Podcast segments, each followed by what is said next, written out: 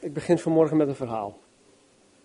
Het verhaal begint als volgt. Nadat Jezus voor de zonde van de mensheid stierf, keerde hij terug naar de hemel. Daarom heet het ook de hemelvaart. En hij werd bij zijn binnenkomst begroet door de engel Gabriel. Gabriel zei tegen Jezus: U hebt het allermooiste voor de mensheid gedaan dat iemand ooit voor de mensheid had kunnen doen. Het is zelfs voor mij, een, engel, niet te bevatten hoe geweldig het is wat u gedaan heeft. Vertel mij, Jezus, weet de wereld wel wat u voor hen gedaan heeft? Jezus antwoordde: Nee, niet echt. In feite zijn er slechts een klein aantal mensen in Israël die echt begrijpen wat ik gedaan heb. Maar, vraagt Gabriel, hoe gaat de rest van de wereld dan begrijpen wat u gedaan hebt? En Jezus antwoordde: Ik vertrouw erop dat degene aan wie ik gevraagd heb het door te vertellen, het inderdaad door zullen vertellen. Dat mijn boodschap, of dat zij mijn boodschap, door de gehele wereld zullen verspreiden en anderen leren dat ook te doen. En Gabriel vroeg met verwondering, maar wat als zij dit niet doen? Wat als zij weer teruggaan naar hun carrières als vissers? Wat als zij bang worden om het te doen? Wat als zij zich inlaten met zogenaamde vrienden die hen van deze belangrijke taak afhouden? Wat als zij de wereldse dingen, zoals geld of status of aanzien, een mooi uiterlijk of mooie spullen belangrijker vinden? Wat als zij verstrengeld raken in zaken die hen belemmeren in het verkondigen van uw boodschap? Wat als zij het dus niet doen? Wat dan? Jezus, wat is uw alternatief plan? Jezus antwoordde: Ik heb geen alternatief plan. Dit is een fictief verhaal. Het geeft wel de realiteit aan. Want Jezus heeft geen ander plan.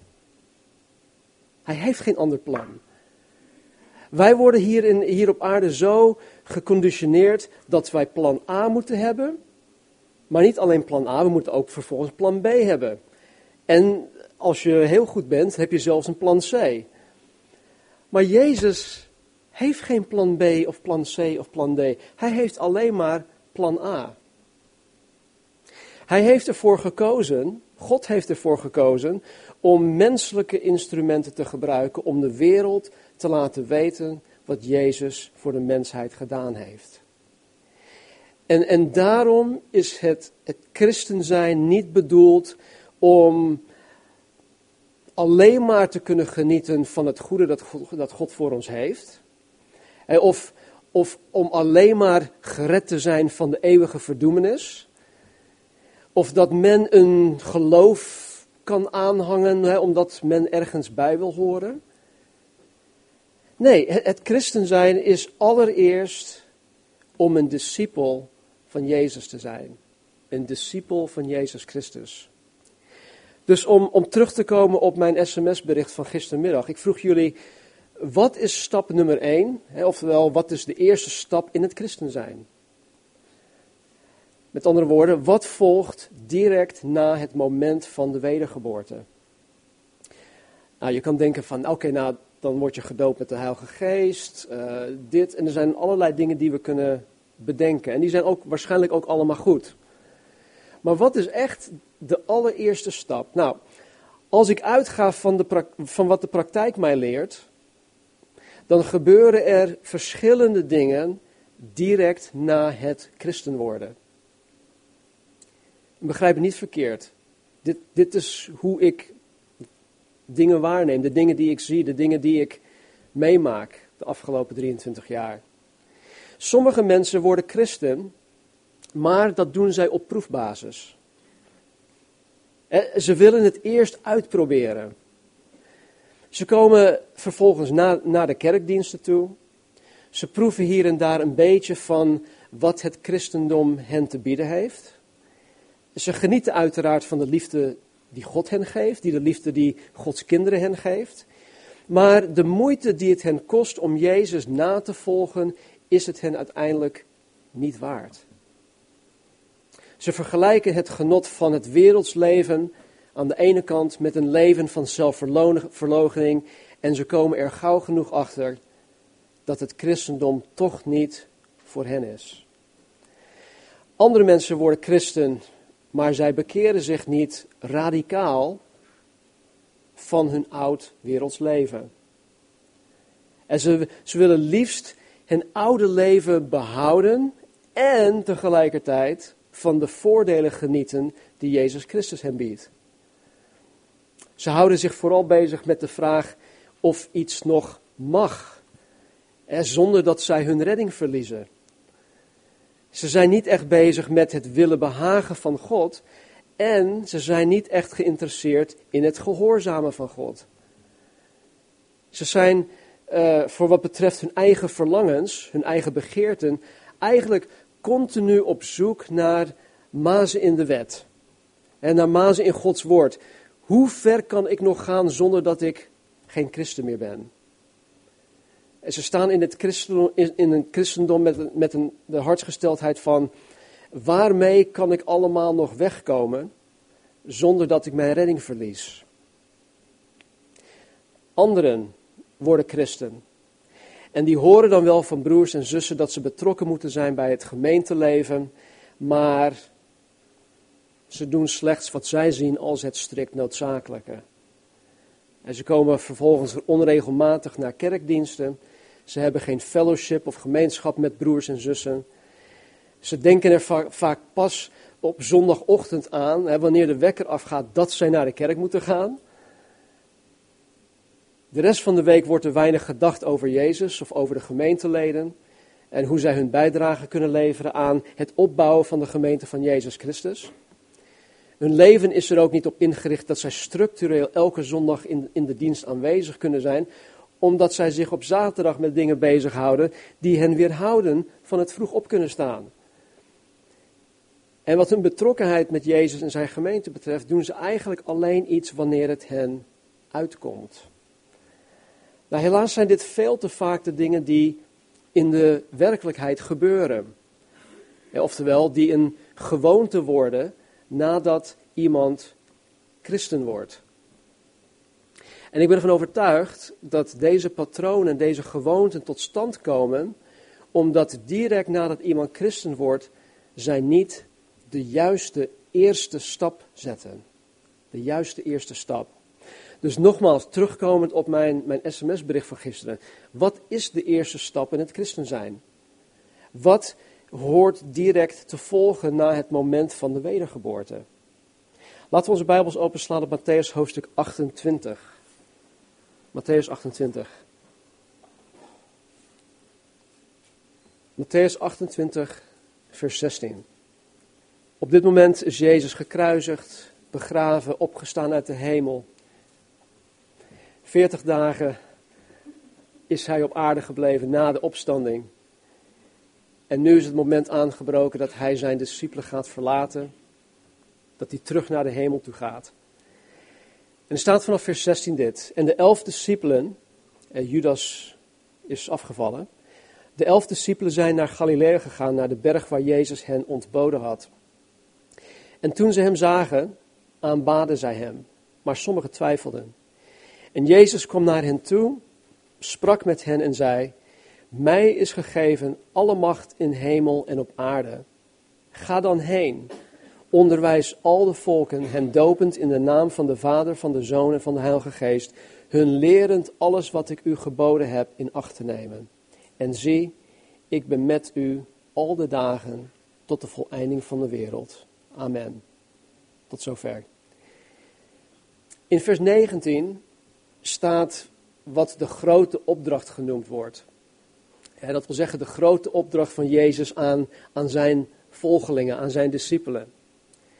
Er staat, ga dan heen, onderwijs al de volken, hen dopend in de naam van de Vader, van de Zoon en van de Heilige Geest, hun lerend alles wat ik u geboden heb in acht te nemen. Nou, in dit geval en dit komt niet vaak voor, maar in dit geval vind ik dat de herziene statenvertaling het niet duidelijk heeft verwoord of duidelijk heeft vertaald. Want hier staat onderwijs al de volken. Dat betekent het wel, maar de essentie van wat er in de grondtekst staat is: maak al de volken tot mijn discipelen, mijn leerlingen. De NBG-vertaling heeft dat goed. maak alle volken tot mijn discipelen. Het boek, in het boek staat dit: Ga er daarom op uit om alle volken tot mijn discipelen te maken. Jezus geeft hier de opdracht aan zijn discipelen om erop uit te gaan om discipelen te maken. Hij geeft hier niet de opdracht om mensen een verwaterd evangelie voor te houden, hè, om, om uiteindelijk meer mensen te kunnen bereiken. Jezus geeft hier ook niet de opdracht om mensen slechts tot geloof in Jezus te brengen en hen vervolgens niet te onderwijzen, oftewel toe te rusten in Gods woord. Nee, want er staat ook hier, hun lerend alles wat ik u geboden heb in acht te nemen. Dus in mijn optiek, stap nummer 1 in het christen zijn is om direct na de wedergeboorte een discipel te worden. Een leerling van Jezus Christus. Ja, een discipel is in een in bredere, zin, in bredere zin een leerling. Een volgeling van een meester. De fariseeën noemden zichzelf discipelen van Mozes. Uh, Johannes de Doper had ook zijn eigen discipelen. De rabbijnen van die tijd hadden discipelen. De apostel Paulus was voordat hij tot bekering kwam een discipel van een zekere Gamaliel, een vooraanstaande Joodse rabbijn. En als hij dan uitlegt in handelingen hoe hij tot geloof was gekomen, als hij even terugblikt op zijn verleden, dan zegt hij dit in handelingen 22.3. Hij zegt, ik ben een Joodse man, geboren te Tarsus in Cilicië, maar opgevoed in deze stad en aan de voeten van Gamaliel op de meest nauwgezette wijze onderwezen in de wet van de vaderen een ijveraar voor God zoals u heden allemaal bent. In deze getuigenis die hij aflegt, het, is, het gaat nog veel langer verder door, maar in dit kort stukje laat Paulus zien dat een discipel een leerling is die op de meest nauwgezette wijze onderwezen wordt door zijn meester. Een discipel van Jezus Christus, in het bijzonder, is dus iemand die Jezus navolgt, die aan de voeten van Jezus door hem op de meest nauwgezette wijze onderwezen wordt. En weet je, dit vereist dat de discipel zijn leven opoffert voor zijn meester. In Marcus 8, 34 en 35, dit is een tekst die wij echt op ons hart geschreven moeten hebben staan. Er staat, hij riep, Jezus riep de menigte samen met de discipelen bij zich en zei: Wie mijn volgelingen wil zijn, moet zichzelf verloochenen, zijn kruis op zich nemen en zo achter mij aankomen. Want ieder die zijn leven wil behouden, zal het verliezen, maar wie zijn leven verliest omwille van mij en het evangelie, zal het behouden. Dat is uit de nieuwe Bijbelvertaling. In dit gedeelte schept Jezus de primaire voorwaarden om zijn discipel te mogen zijn. En de eerste voorwaarde is om jezelf te verloochenen. Dat wil zeggen dat de discipel bereid moet zijn om alles in zijn of haar leven op te geven dat hij of zij belangrijk vindt. Zo simpel ligt dat. En dat, dat kan voor alles zijn. Als we hier aan elkaar vragen, joh, wat vind jij nou echt belangrijk? En wat niets met Jezus te maken heeft dan hebben we allemaal ons eigen ding. Dus het kan van alles zijn. Als, als ik bijvoorbeeld zondags de Heren niet kan dienen, hier, hè, omdat ik elke zaterdagavond tot laat, ik noem maar wat, aan het darten ben. Dan moet ik dat darten omwille van Jezus Christus opgeven.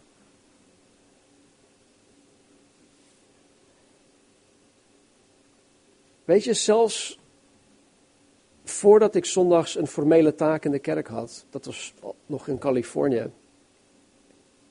En ik, ik, ik roem niet op, op, me, op mezelf, hè. dit is gewoon om even om een voorbeeld te geven.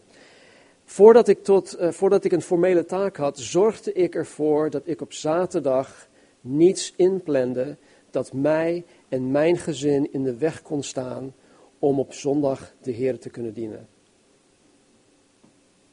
En als een discipel van Jezus Christus moest ik, en dat moet ik vandaag de dag nog steeds, tegen heel veel dingen nee zeggen. Vraag het maar aan, eh, jullie, jullie weten, op zaterdag hoef je Stan niet uit te nodigen. Ook niet voor een barbecue. En jullie weten hoeveel ik van barbecue houd. Hey, het is vaak nee zeggen. Sommige mensen denken Jezus na te volgen terwijl ze er bewust voor kiezen. En als het niet anders kan, dan is dat natuurlijk begrijpelijk. Maar dat mensen er bewust voor kiezen om zondags te gaan werken. En waardoor ze de Heer en zijn gemeente op zondag niet kunnen dienen. Eh, dit spreekt niet van jezelf verlogen, maar ik denk dat het spreekt van jezelf behagen. En nogmaals, als het niet anders kan, als je zo'n baan hebt, hè, waar je van tijd tot tijd op zondag moet werken, ja, dan het zij zo. Maar als er een mogelijkheid is om iets anders te gaan doen, dan geloof ik dat God je vraagt om daar verandering aan te brengen. Kort nadat ik tot geloof kwam, werkte Marnie nog bij een vastgoedbedrijf. Het was een property management bedrijf. En zij moest regelmatig zondags werken. Ze was een uh, leasing agent. Dus we, woonden op een appartement, appartementcomplex.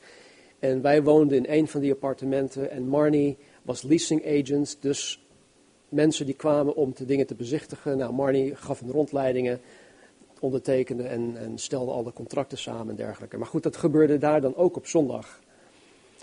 En dit betekende dus voor ons dat wij niet samen als gezin de Heren konden dienen door zondags naar de dienst te kunnen gaan. En toen kwamen wij dus voor het eerst bij Calvary Chapel in Canyon Country.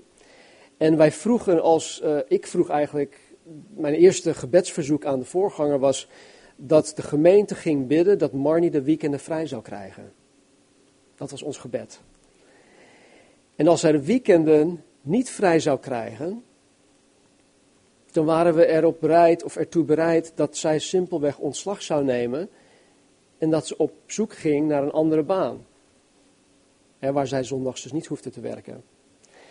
Nou, God had onze gebeden verhoord en Marnie kreeg de weekenden vrij. Dit gebeurde al binnen een, een, een periode van een maand, denk ik. Dat ging heel snel. En sterker nog, ze kreeg zelfs promotie en een loonsverhoging in die maand tijd. Weet je, en dat, het, het, is, het heeft heel goed uitgepakt. Maar als God ons hierin niet tegemoet was gekomen, was Marnie alsnog bereid omwille van Jezus een andere baan te gaan zoeken. En dit ondanks het feit dat, uh, dat zij het ontzettend naar haar zin had. En ondanks het feit dat wij zelfs 30% korting kregen op onze huur via dat bedrijf. Dus we zaten daar goed, we wilden eigenlijk niet weg, maar als we geen vrijheid gekregen, dan hadden we dat op moeten geven. En daar, daartoe waren we bereid. Weet je, het mooie van het opofferen van wat je belangrijk vindt, is dat God altijd iets beter in de plaats teruggeeft. Altijd.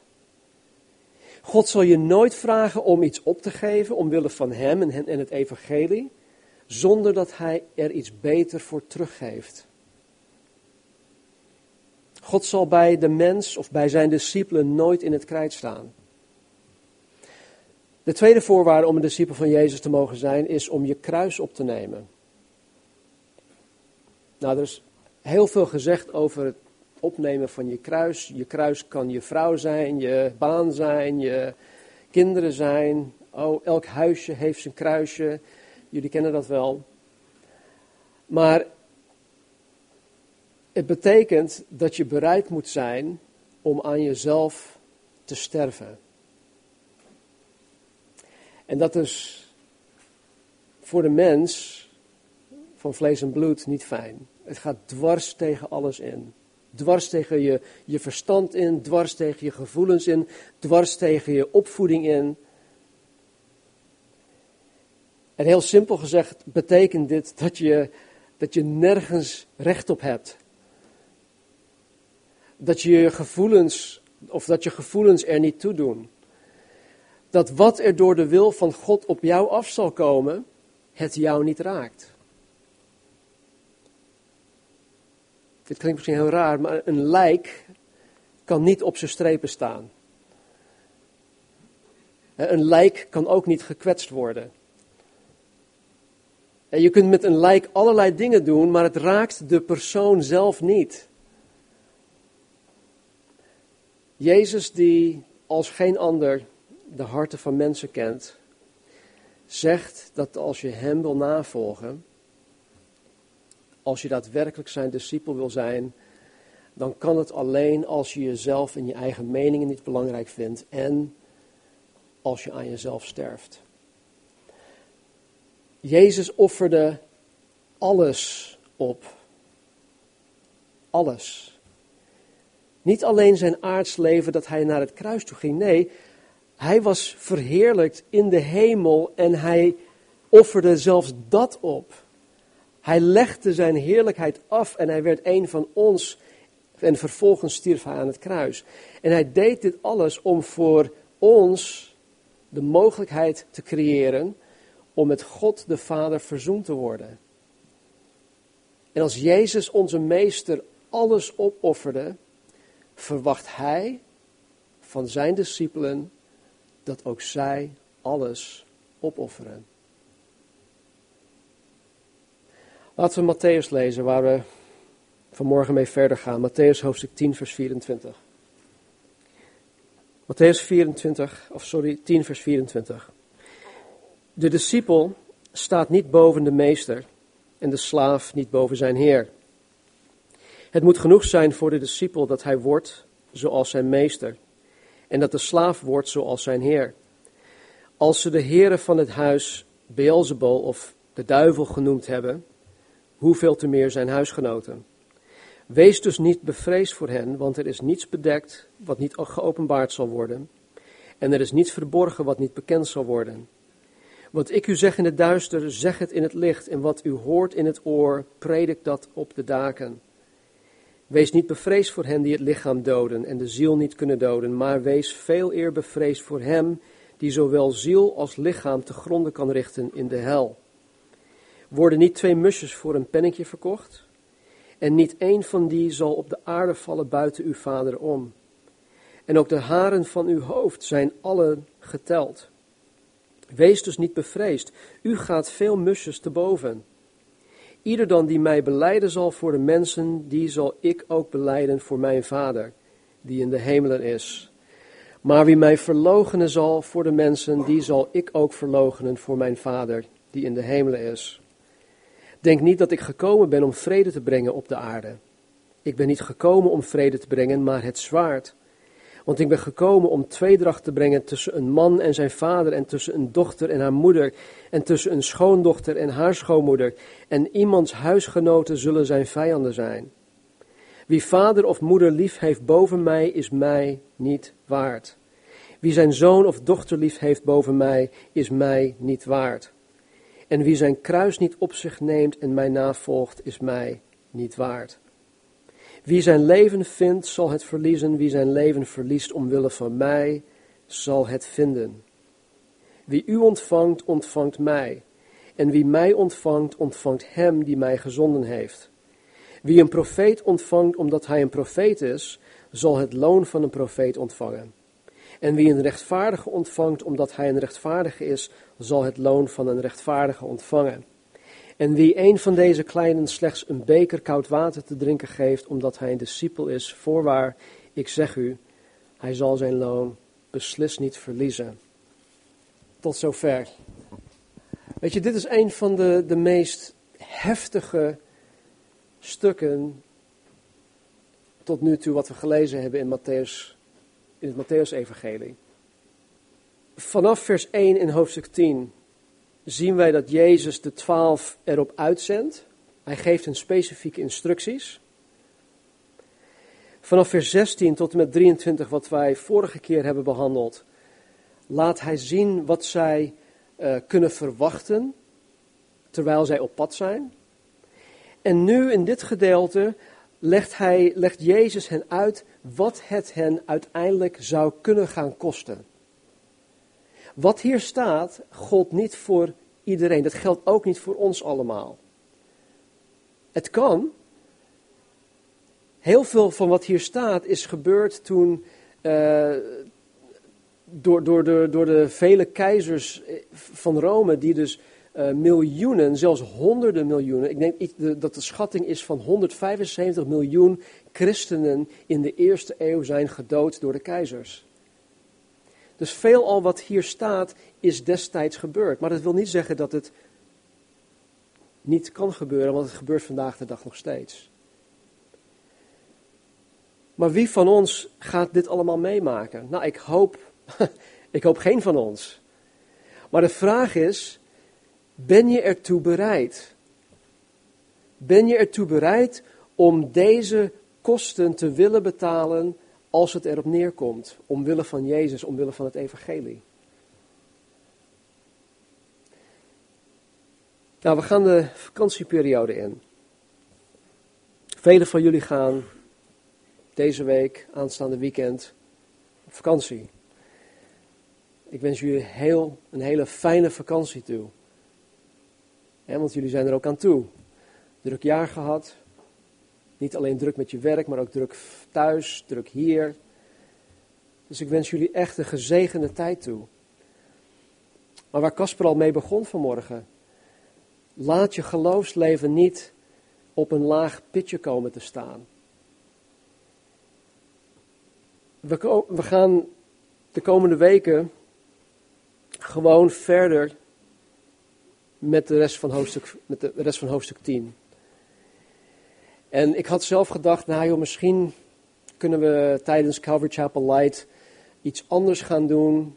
Uh, kunnen we misschien wat getuigenissen geven of zo. Maar ik denk dat God het op mijn hart drukt om toch dit te gaan behandelen. Want het is juist nu, tijdens de vakantieperiode, van, van belang dat wij onze focus houden op Jezus Christus.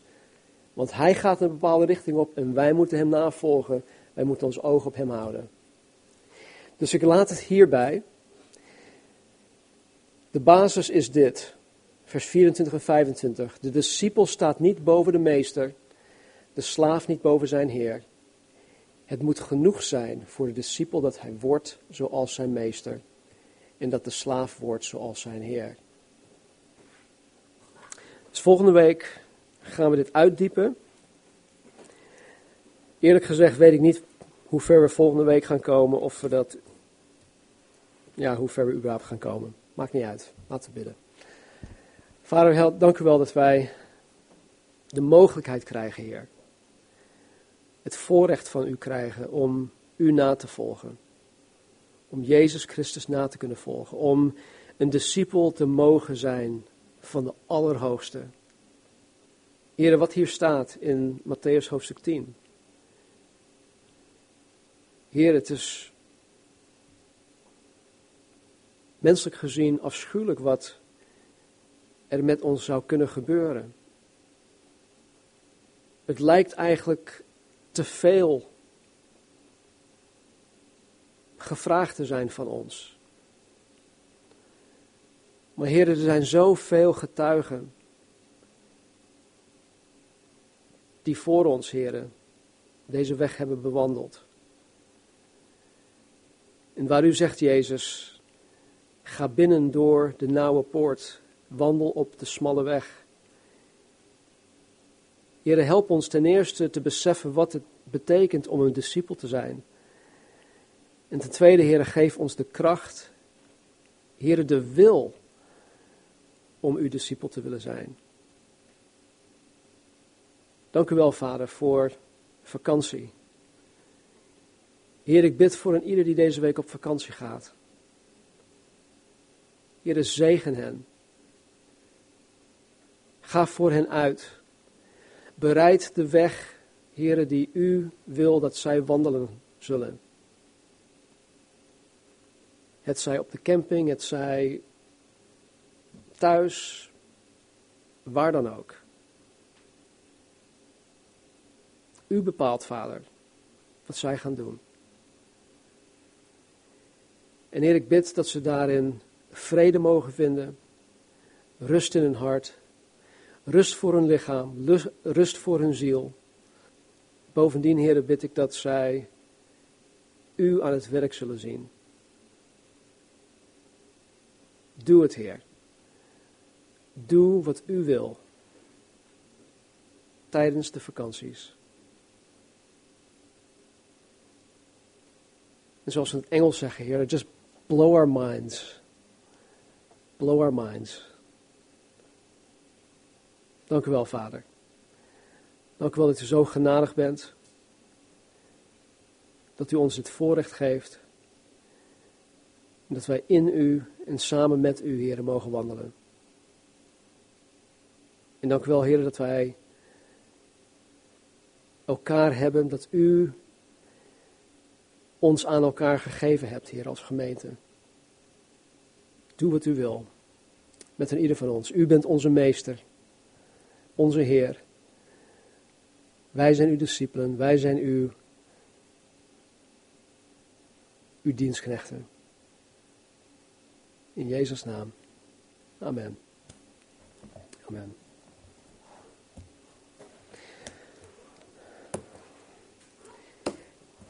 Hebben jullie wel eens van die zondagen dat je niet echt zin hebt om naar de kerk toe te gaan? Nee, jullie niet? Nee? Ben ik de enige? Ik had zo'n, uh, ik heb zo'n zondag vandaag. En het is niet omdat ik geen zin heb, maar het is gewoon omdat je um, iets gebeurt op zondagochtend kennen jullie vast ook wel. Waardoor je helemaal van slag raakt.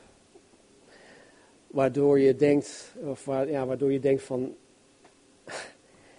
ik heb totaal geen zin om mensen te zien. Ik heb totaal geen zin om met mensen te praten. Liefst kruip ik ergens in een hoekje. En uh, dat ik met niemand wat te maken krijg. Het is, uh, het is lastig. Het is denk ik vooral lastig als je niet alleen naar de dienst kan komen en dan lekker kan gaan zitten, maar dan als je nog eens voor moet gaan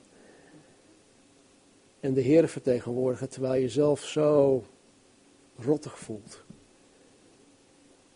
Maar weet je, ik heb een les hieruit geleerd. Dit is wat Jezus Christus bedoelt. Met jezelf verlogenen je kruis opnemen. En ik vertel het niet om, nogmaals, om te roemen, joh. Ik, ik zit liever ergens anders. Maar,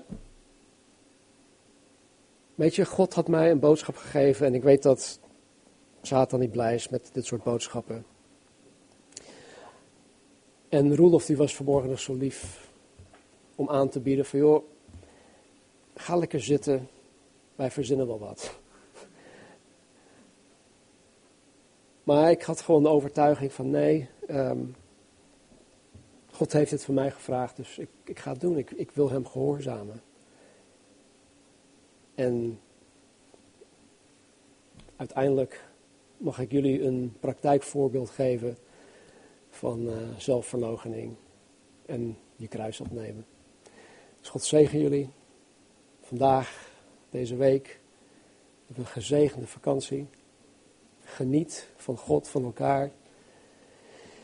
En lees, mediteer op Matthäus hoofdstuk 10. Als je, ja, jullie die er niet zullen zijn, ik zorg ervoor dat de preken online zullen staan. Uiterlijk op drie uur s middags op zondag.